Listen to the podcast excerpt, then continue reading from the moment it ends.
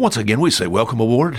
This is Brother Munn speaking. I program here called A Fisherman's Five Minute Look at the Book. It's good to be with you this day or this evening, this morning, whenever you're listening to our program. Thank the Lord that you're there. This week, something very simple uh, because you're listening to someone that is very simple. Uh, we're not going to talk about one another's minds now here, but as far as uh, thinking about uh, the Word of God is concerned, there are many things in this book that is so elementary. There is no way that uh, the average person could miss them, and yet somehow we do. This week, uh, I want to talk about the importance of one thing. We said yesterday, you know, one thing could be the difference between your health and sickness. One thing could be the difference between provision and poverty for you. Just one thing. We live in such a fast paced world. So the one things, sometimes the little things in life just slip by, and these one things are so important. Yesterday we talked about this in the book of Mark, Mark chapter 10. There was a young man there. And as far as I guess following the Lord, he so desired, perhaps to follow the Lord, and the Lord put his finger on this young man's problem. This young man had wealth, he had morality, he had religion. And yet Jesus looked in his face and he said, Young man, listen, one thing thou lackest. What could I possibly lack? I have wealth, morality, and religion. What do I lack? Jesus went to the very heart of the problem. He said, The problem is your heart. He said, You take what you've got, your wealth, and he said, You give it to the poor. And he said, Come follow me, and you'll have treasure in heaven. Oh, the young man walked away sad because his trust was in his riches. So what did he lack? One thing thou lackest. He lacked a trust in God. I like this one. In Psalm 27, look, these one things that are so important.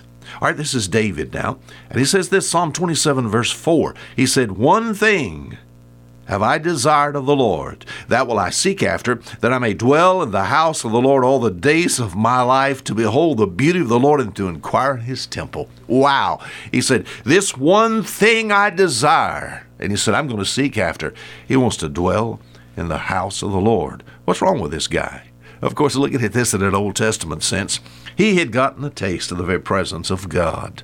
So he wanted to be, my friend, there in God's house. He wanted to be there in that temple because uh, the very presence of God was there, and David wanted to be as close to God as possible and to behold the beauty of the Lord and to inquire in his temple. Let me ask you. Let me ask you a real question. Is that the desire of your heart? Do you have a desire to be close to the Lord. One thing have I desired. He said, I'm going to seek after. I want to dwell in the house of the Lord. Bringing that up to date to where we live today. Of course, there's no earthly temple. We think about the Jewish concept that is understood here in the book of Psalm, Psalm chapter 27. And we think about what God was trying to do for the nation of Israel in the Old Testament, eventually sent the Messiah and they crucified the Messiah. What about us today? Oh, we think that it would represent, or that would be clo- that it would be close to getting close to God would be an assembling of people together. We call that the church. As we assemble together, all the presence of God meets with us because we have multitudes of people that are together of one heart and one mind in unity, you know. And to be there and have Christ to dwell in the midst, we should love it, you know. So, for that being true, I love church. What about you? You know, the one thing that's missing in a lot of people's lives is being active in church. You said, Brother Mon, it's hard to find a good. I understand that. I certainly do. As far as church is concerned, sometimes churches are filled with people who are bitter. I understand that and are dead. I understand that. I go to churches sometimes. You could skate down the aisle as far as deadness is concerned. But all to be with God's people, all to find a place where there is God's people assembling together, to be there in the presence of God, the one thing I desire and I want to seek after. I want to take and find God's presence. So, my suggestion to you is find a good Bible believing, Bible preaching church. Get in, the, get in there where God's presence is there. And I tell you what, it'll meet the need of your life. It'll be that one thing that you find that's very important after you find, amen, a trust in God.